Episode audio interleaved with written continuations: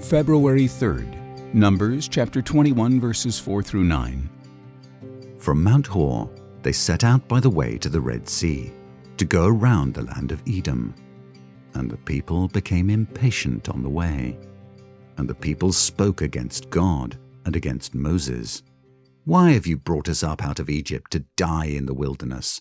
For there is no food and no water, and we loathe this worthless food. Then the Lord sent fiery serpents among the people, and they bit the people, so that many people of Israel died.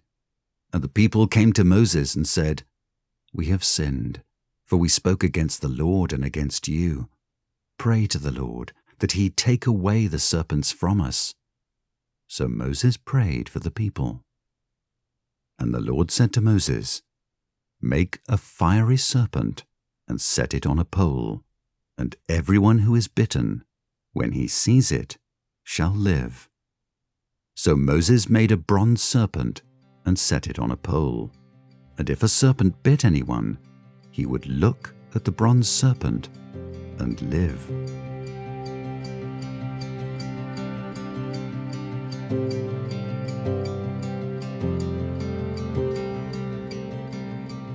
Dead to Egypt, alive to God, R. Fowler White. A new generation was emerging in Israel. Yet how new were they really?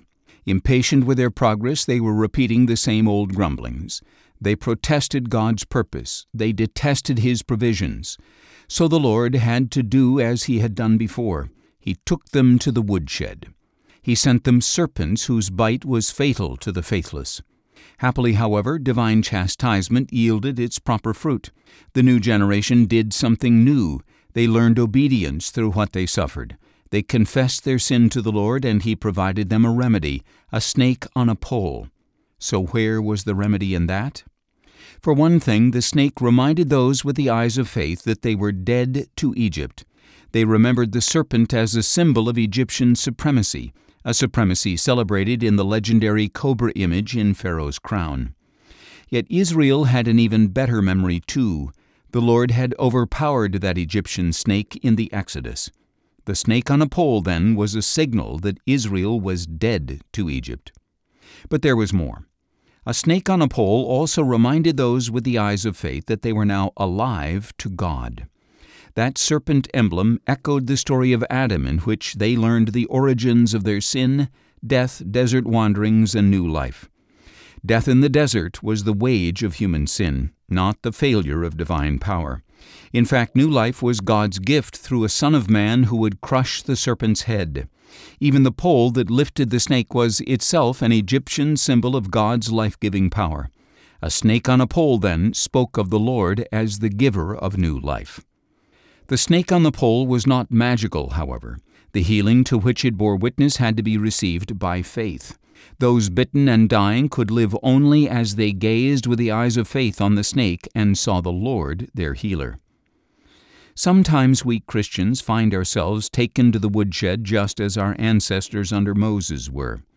When that happens, Look back in faith to that serpent on the pole and realize anew that you are dead to the world and alive to God in Christ.